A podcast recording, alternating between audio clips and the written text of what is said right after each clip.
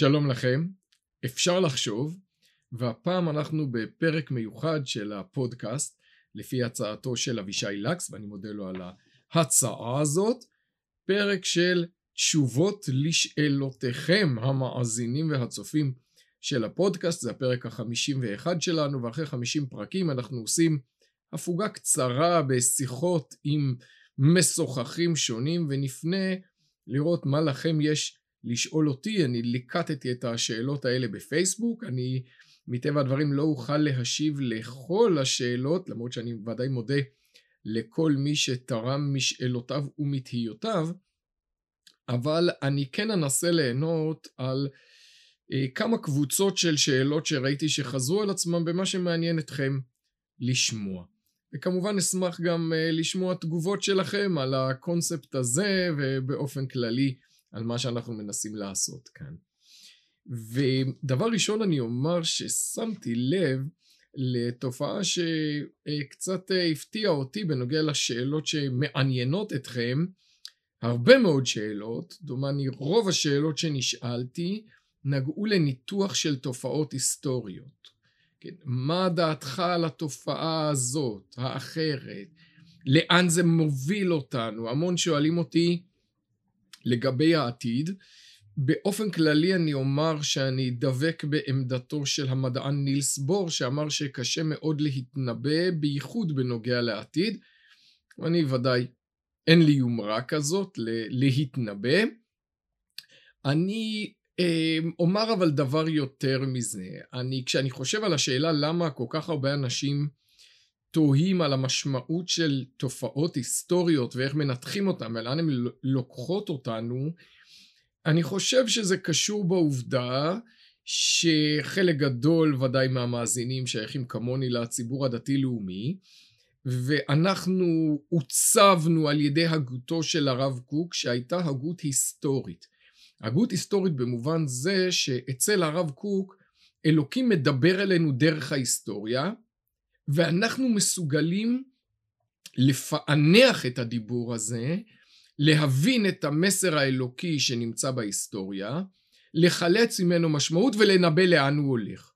וזה חלק יסודי בעמדתו של הרב קוק, כלומר זה לא עמדה צדדית.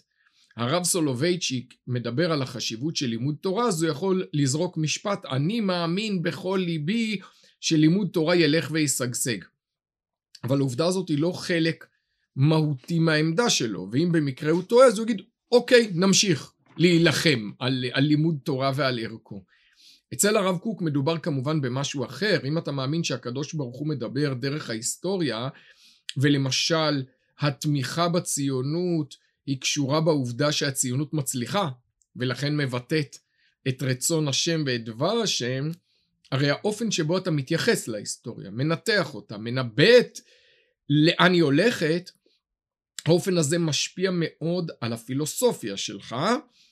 רבים מתארים את זה כתפיסה הגליאנית, וסביר מאוד שהם צודקים. ואני קודם כל אומר שזה רחוק מה, מהעולם שלי, מהעולם הרוחני שלי, אני לא שם, פחות מעניין אותי תופעות היסטוריות, אני לא בטוח שהן מדד למשהו. הרב סולובייצ'יק אמר בכל דודי דופק שוודאי הקדוש ברוך הוא מוביל את ההיסטוריה ולכן ודאי יש בה משמעות. אבל המשמעות הזאת, אמר הרב סולובייצ'יק, המשמעות הזאת היא כמו שטיח יפה ומרהיב עין שאנחנו מסתכלים בו מצידו האחורי, שאתה רואה רק מערבולת עמומה של צבעים חסרי פשר. כלומר אנחנו לא יכולים לפענח מה הקדוש ברוך הוא אומר לנו דרך ההיסטוריה, כן? מדינת ישראל קמה, חסידי הרב קוק אמרו הוכחה זאת הגאולה, רבי יואל מסטמר אמר מעשה שטן זה ניסיון, שנראה אם נעמוד בו. קשה מאוד לפענח תופעה היסטורית ולהגיד אם היא שכר, אם היא ניסיון, אם היא גמול, אם היא אתגר, אם היא זמנית, אם היא נצחית. אה, קראתי לא מזמן ספר של הרב הוטנר שבו הוא כתב שלהבין את ההיסטוריה בלי נביא זה כמו ללמוד דף גמרא בלי רש"י, שזה כמובן מאוד מאוד קשה. ולכן שוב, התופעות ההיסטוריות באופן כללי לא מאוד משמעותיות בעיניי. אני, אני אדגים את זה ממש מהחיים אה, הפרטיים שלי, אה, אני, אני זוכר שלפני 15 שנה, כשהתחלתי לכתוב על, אה, על הגות שמרנית ועל היישומים שלה בעולם היהודי, הרגשתי שאף אחד לא מבין מה אני רוצה.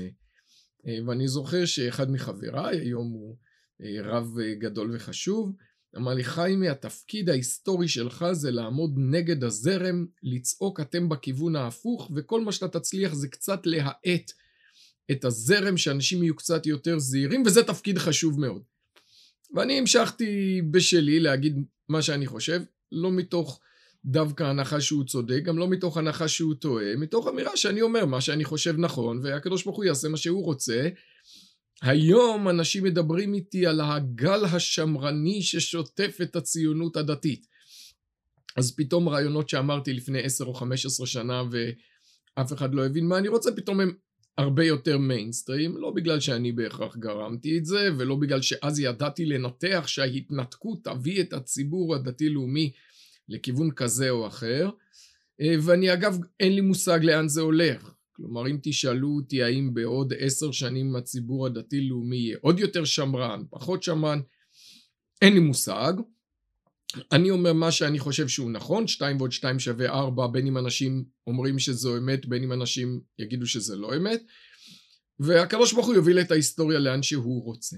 אבל בכל זאת לא אחמוק משאלותיכם שנוגעות גם להקשרים האלה של משמעות היסטורית, ואני אגע בזה באופן החלקי שזה, שרלוונטי לפי, ה, לפי ההשקפה שלי. אחרי ההקדמה הזאת, אז אני אומר כך, כמה שאלו אותי על התהליכים שעוברים על החברה הישראלית. אז אני אומר, קודם כל באופן כללי, שאם אני מסתכל 30 שנה אחורה, אם אני מסתכל מה עבר על החברה הישראלית משנות התשעים, אני רואה שינוי אחד אה, משמעותי שאפשר לזהות ולסמן אותו. בשנות התשעים בחברה הישראלית היו שני מחנות גדולים. שמעון פרס קרא להם היהודים מול הישראלים. הכינוי הזה לא מאוד מדויק, אבל הוא כן יכול לשמש אותנו. היה בצד אחד מחנה דתי, מסורתי, אמ, שהוא היה מאוד לאומי, אה, הוא היה כאמור מסורתי בעמדותיו הדתיות והיה שמרני בעמדותיו החברתיות. מצד שני עמד מחנה מנוגד עם הרבה יותר דומיננטיות בתקשורת, בתרבות, באקדמיה, שהיה אוניברסלי ולא לאומי, היה חילוני ולא דתי, והיה מתירני ופרוגרסיבי ולא שמרני מבחינה תרבותית. ואם אתה מסתכל היום, שלושים שנה לאחר מכן, קרה שינוי עצום בחברה הישראלית. קודם כל, וזה שינוי מבורך בעיניי, אין שני מחנות נבדלים, יש רצף. אפשר לבאר מכל מיני הקשרים איך זה קורה, זה קשור באופן כללי בתודעה של רצף שיותר חזקה בעולם, שיש פחות תודעה בינארית, זה קשור בתופעות לאומיות שקורו בחברה הישראלית, זה קשור בכישלון של המתן ומתן לשלום ובאינתיפאדה השנייה ובכישלון של ההתנתקות, הרבה הסברים. אבל היום התופעה היא שבחברה הישראלית אין שני מחנות נבדלים, למרות שיש הרבה אנשים מאוד שונים ומאוד מתעמתים, יש רצף. והרצף הזה הוא סביב מרכז כובד, שלא כולם מסכימים לו, אבל יש לו כמה מאפיינים בולטים. קודם כל המרכז כובד הוא לאומי, ובזה חד משמעית המחנה ששמעון פרס כינה היהודים ניצח. המרכז כובד של החברה הישראלית היום הוא לאומי מאוד. גישות אנטי-לאומיות שהיו מאוד באופנה לפני 30 שנה נדחקו לשוליים של השוליים גם בשמאל. הן לא מאפיינות אפילו את המחנה שפעם קראו לו שמאל והאמת שהיום הוא אפילו לא קורא לעצמו תמיד שמאל, תראו מפלגות שמאל מובהקות כמה נציגים יש להם היום בכנסת. נקודה שנייה, המרכז כובד הישראלי הוא מסורתי, למרות שהוא לא תמיד קורא לעצמו מסורתי. אבל כן, מחקרים מראים שאין עלייה במספר הישראלים שקוראים לעצמם מסורתיים, אבל גם ישראלים שקוראים לעצמם חילוניים הם הרבה יותר מסורתיים ממה שהיו פעם. עצם העובדה שבשנת 2021, השיר המושמע ביותר בישראל היה סיבת הסיבות של ישי ריבו, היא מדהימה. לא היה דבר כזה לפני 30 שנה. לא חנן בן ארי ולא ישי ריבו. ישעיה רוזנמן שאל אותי, מה, מה המשמעות של האומנות הדתית של שירים כמו של ישי ריבו שמזכיר את הקדוש ברוך הוא וישעיה אה, הנבון כתב, ישי ריבו לא בהכרח מאתגר את האמונות הישראליות.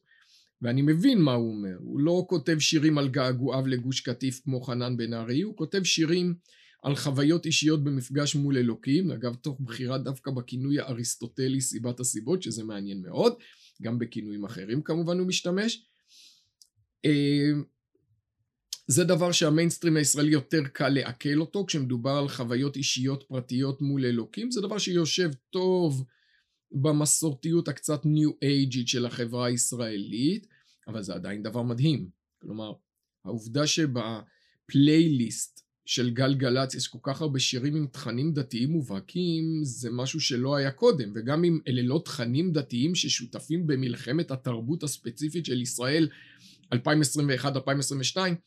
הכל בסדר, הקדוש ברוך הוא לא עובד אצלנו, אנחנו עובדים אצלו, ואם בסופו של דבר בישראל שרים על הקדוש ברוך הוא, אז הלא דבר הוא, כן? אם הפסטיגל לא מתקיים בשבת כמה שנים כי עומר אדם מתעקש שהוא לא מופיע בשבת, גם זה דבר משמעותי. החברה הישראלית היא הרבה יותר מסורתית, הרב זקס כתב בשנות התשעים איזה אכזבה הייתה לו כשהוא בא למדינת ישראל לטקס חנוכת המבנה של בית המשפט העליון, והוא אמר אף אחד מהדוברים הישראלים, הפוליטיקאים הבכירים, לא הזכיר פסוק. לא השופטים, לא ה... אף אחד לא הזכיר ציון במשפט תיפדה ושבע בצדקה. חונכים בית משפט בירושלים. עכשיו היום זה לא היה קורה. בין היתר בזכות נתניהו שעשר שנים בתור ראש ממשלה הנאומים של נתניהו נשמעו כאילו הם נלקחו ממצע בני עקיבא. הם מלאים בתנ"ך ובאלוקים, לא משנה מה האמונות הפרטיות שלו, אני מדבר על הנוכחות הציבורית של ראש הממשלה ושל נאומיו, גם ראש הממשלה העכשווי בנט כמובן משתמש באותו אוצר מילים ואני חושב שהוא מקרין באופן כללי על המרחב הציבורי שלנו וגם מושפע מתהליכים שהישראלים עברו. אז המיינסטרים הישראלי היום הוא לאומי ומסורתי. בתחום השלישי שבו היה הבדל או פער בין מחנות בישראל, המיינסטרים הישראלי הלך לכיוון השני. כלומר המיינסטרים הישראלי בתחום התרבותי הוא היום נוטה הרבה יותר לעולם הפרוגרסיבי מאשר לעולם השמרני. דווקא בתחום הזה בהחלט אה, שמעון פרס היה אומר ב-96 בזה הישראלים ניצחו את היהודים אה, וזה בהחלט אתגר להתמודד איתו. ואני חושב שהרבה פעמים העובדה שאנחנו כבר לא שני מחנות אלא רצף אחד עם מרכז כובד הופכת את המאבקים לפעמים ליותר מרים. כי אני כבר לא נאבק נגד העמדה שלך שאתה רחוק ושונה וזר, אני נאבק על העמדה שגם הילדים שלי וגם הילדים שלך נמשכים אליה. כן, הילדים של כולנו נמשכים למסורתיות. גם החילונים וגם הדתיים. זה מלחיץ את שני הצדדים. כן, החילוני אומר הדתה, הדתי אומר הכלנה, אה, ושניהם מתמודדים עם תופעה שפתאום היא כבר לא אצל האחרים, היא אצלם בבית. הילדים של כולנו נעשו יותר דומים זה לזה. וזה תהליך שיש לו הרבה מחירים, הרבה אתגרים מבחינתי כמחנך דתי.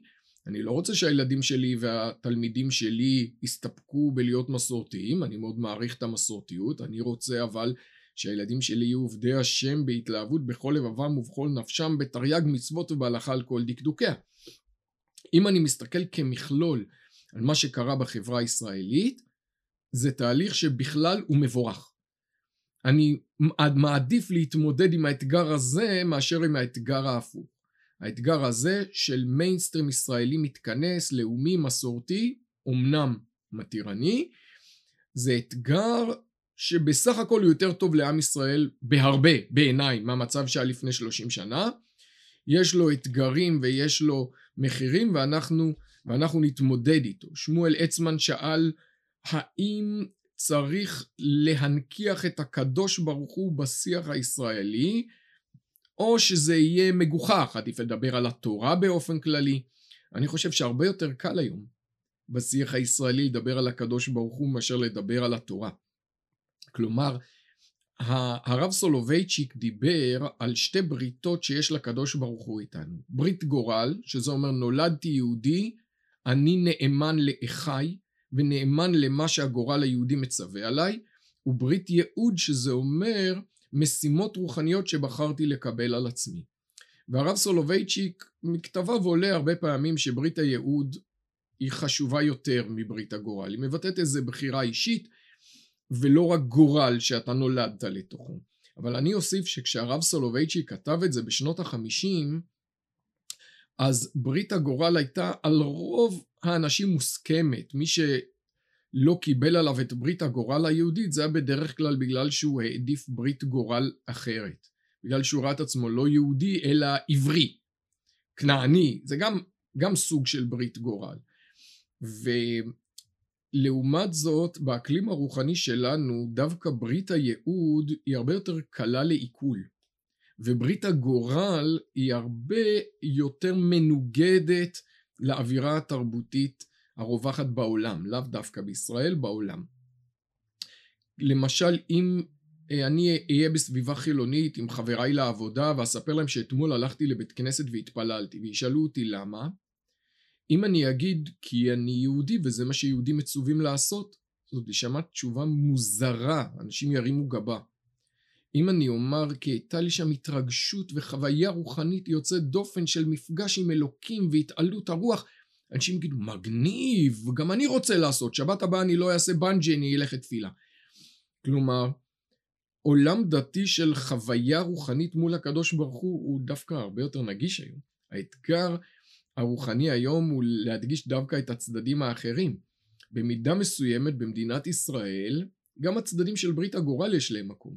וכאמור זה נס בעיניי שבניגוד למה שקורה ברוב העולם במדינת ישראל היום יש נטייה לכיוון מסורתי, יש נטייה לכיוון לאומי, זה כמובן קשור לעובדה שבישראל המדינה המערבית היחידה בעולם שיש בה הרבה ילדים והמדינה היחידה בעולם שיש בה יותר ויותר ילדים זה פשוט פלא נהדר כי כמובן ללדת ילדים זה החלטה פרטית של כל איש ואישה אבל כשחברה אין בה ילדים זה חברה שלא מאמינה בעתידה.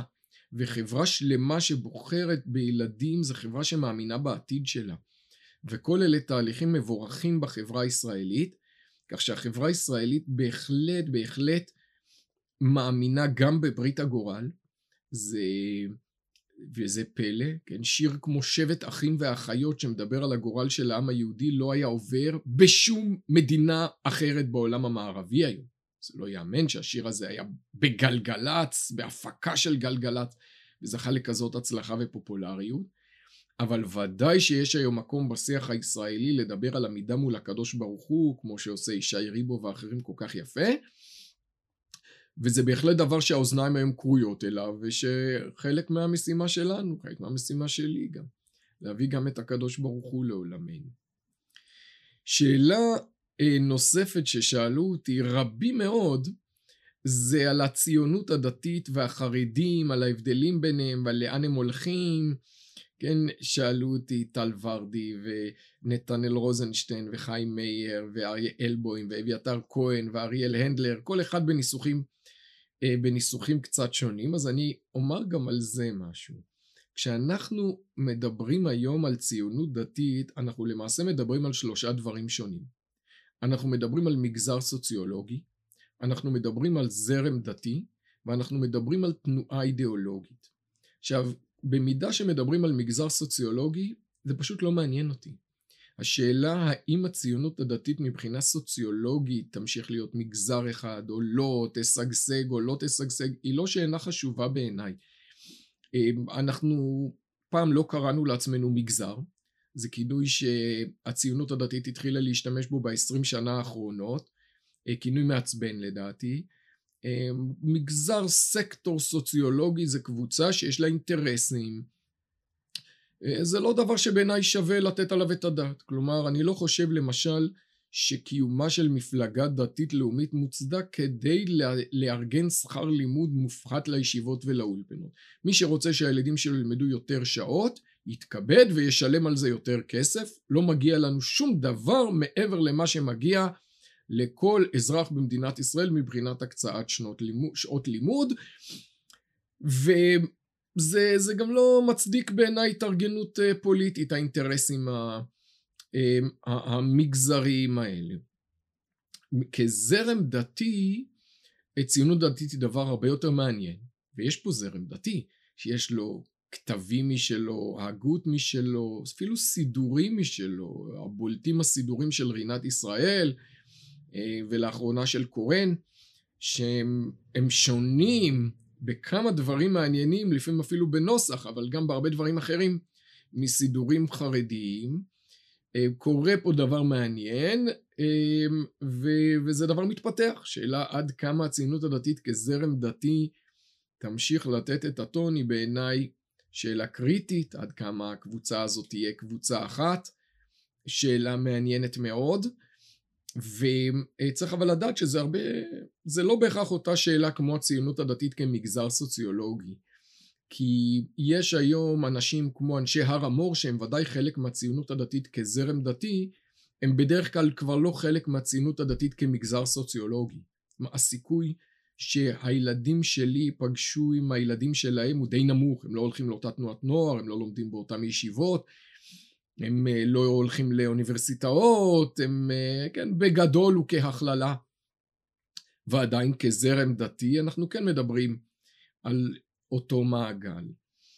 ההשפעה של הציונות הדתית בישראל נוכחת ביותר בהיבט השלישי של הציונות הדתית וזה כתנועה אידיאולוגית. תנועה אידיאולוגית כוונתי כתנועה שיש לה אמירה ספציפית על הנהגתה של מדינת ישראל, על ארץ ישראל, על הכיוון שאליו מדינת ישראל הולכת, זה התחום שבו הציונות הדתית משפיעה ביותר.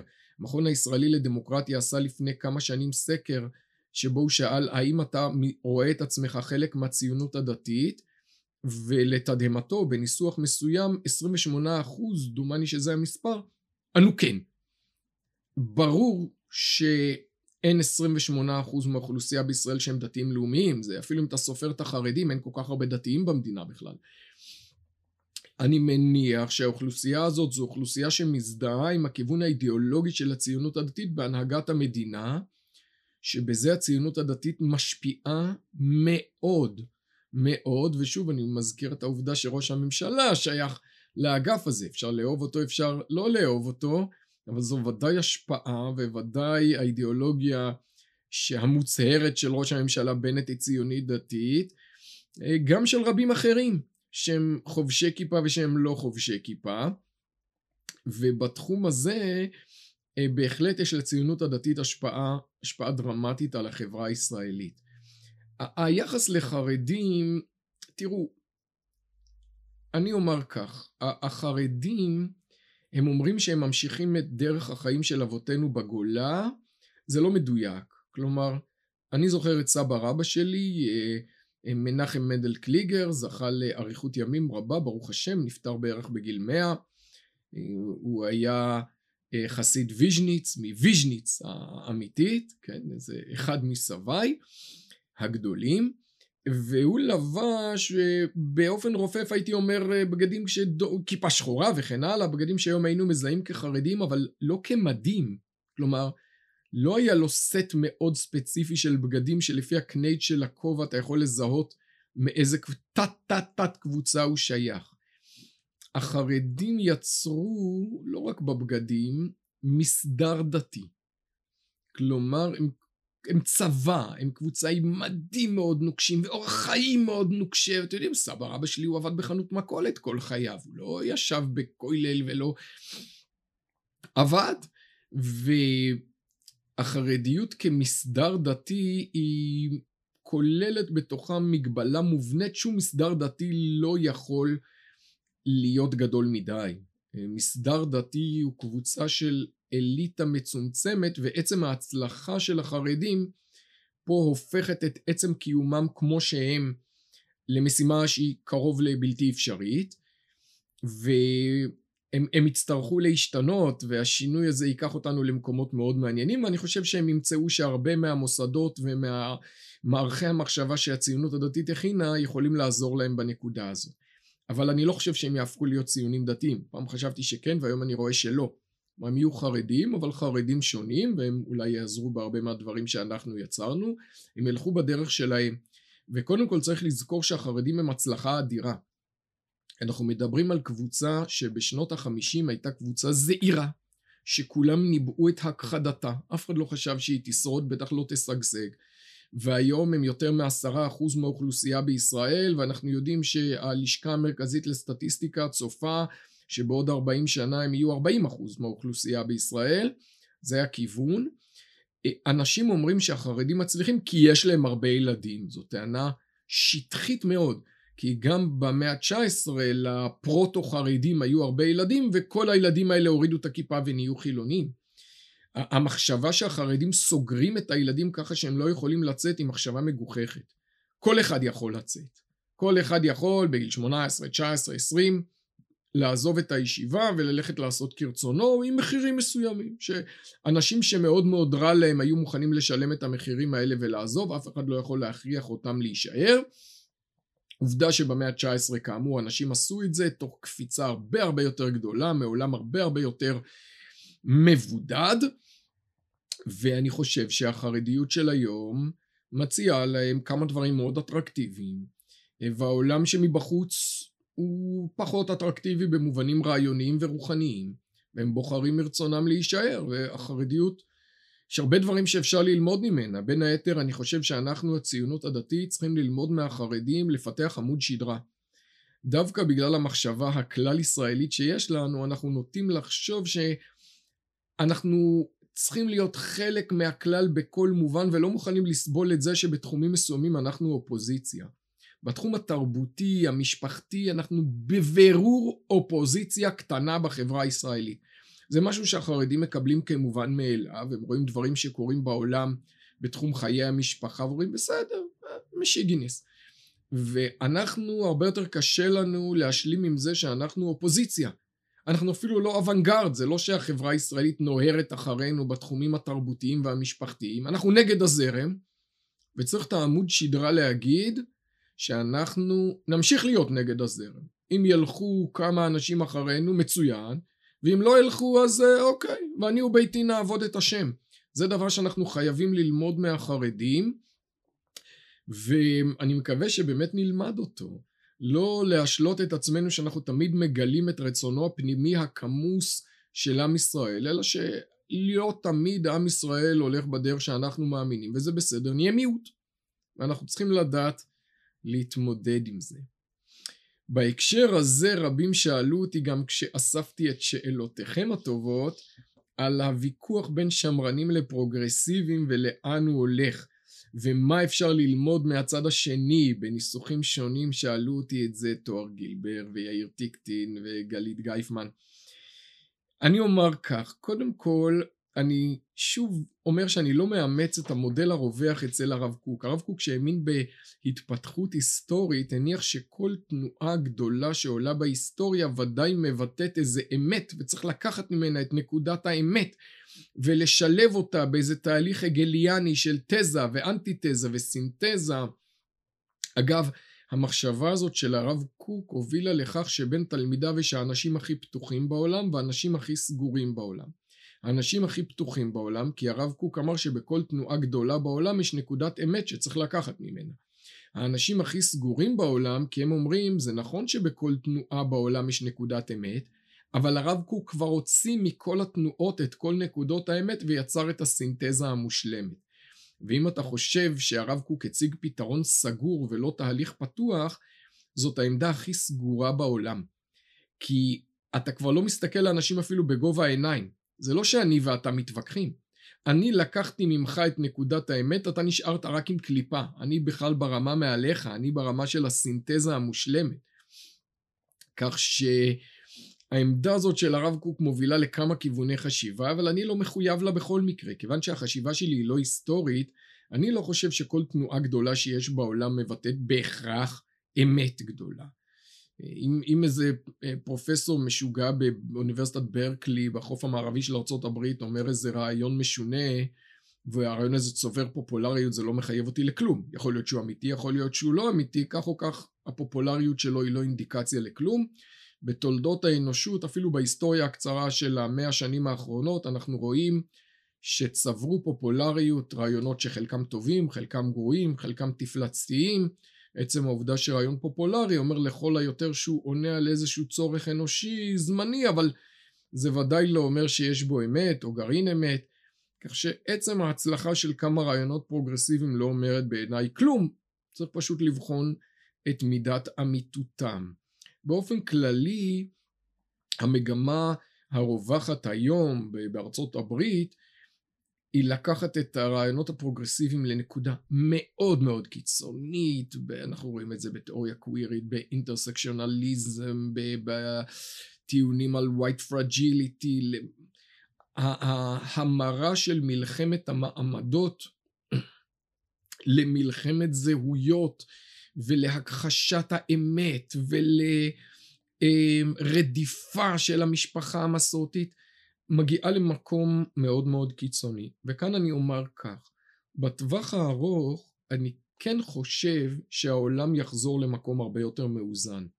למה? כי אפשר לראות בפשטות שכל מדינה שמאמצת את הרעיונות האולטרה-פרוגרסיביים האלה זה משפיע על המרקם החברתי שלה אפשר אפילו להזכיר את העובדה הפשוטה שזה אומר שאין שם ילדים חברה שאין שם ילדים אין, אין לה עתיד וזה אומר שמי שיישאר פה בעוד מאה שנה יהיה בעיקר חברות יותר שמרניות ויותר מסורתיות יש ספר של פרופסור אריק קאופמן Shall the religious inherit the earth האם הדתיים ירשו את הארץ והוא כותב אני עצמי אתאיסט אבל אני רואה שהיחידים שיש להם היום ילדים זה דתיים ושמרנים ומסורתיים ולכן בעוד מאה שנה הם אלה שיישארו פה. אז לטווח הארוך אני חושב שעמדות יותר מאוזנות ויותר שמרניות הם יהיו יותר דומיננטיות באנושות אבל אתם יודעים זה לא נחמה גדולה כלומר אנחנו היום נמצאים במאבק אמ, עם זה שבעוד מאה שנה העולם יהיה בכיוון כזה או בכיוון אחר, לפי השערתי לא אומר בהכרח על מה יהיה במאה שנה האלה ועל איזה מחירים נשלם בינתיים. ולנו יש בינתיים אתגר מאוד גדול, אנחנו לא עומדים פה מול איזה קונספירציה של הקרן החדשה, אנחנו עומדים מול עמדות מאוד פופולריות ש, אה, שזוכות לתעודה, שמהדהדות באופן מסולף ומוקצן, רעיונות כמו חירות, אם אה, אה, ג'ון לוק אמר חירות פירושו שהמלך לא יכול לדפוק לי בדלת ולקחת אותי לטאוור אוף לונדון בלי משפט צדק ואם ג'ון סטיוארט מיל אמר שחירות פירושה שאני יכול להגיד מה שאני חושב בלי שיעשו עליי אמבוש הלוואי שזה הנכון היום הלוואי. אז אה, הוגים בני המאה העשרים אמרו חירות פירושה שאין לי שום זהות שאני כולי קרנבל תוסס ומתמוסס של אה, אה, מערבולת זהויות מגדריות ו... ופסבדו אתניות שמתערבלות זו בזו והכל משמח מאוד זו בעיניי תפיסה מסולפת שאנחנו משלמים עליה מחירים גדולים. בסדר גמור נתווכח איתה. אני לא יודע לאן ייקח אותנו העתיד הקרוב. אני חושב שאנחנו כן צריכים באופן מדוד ושקול אה, להתמודד עם העובדה שגם אנשים טובים שמקיפים אותנו מאמצים היום עמדות שנראות לנו מסולפות אה, שוב זה לא בגלל שהקרן החדשה לישראל משלמת להם זה בגלל שזה הצייטגייסט רוח הזמן. אה, אנחנו נעשה כמיטב יכולתנו בהתמודדות התרבותית והערכית הזאת והשם יעשה הטוב בעיניו. ולסיום עוד שאלה אחת אחרונה, אה, כשאספתי שאלות מכם, הלל כהנא היקר שאל אותי, האם השם יכול לברוא אבן שהוא לא יכול להרים? והתשובה לזה היא לא. תודה רבה לכם, אפשר לחשוב.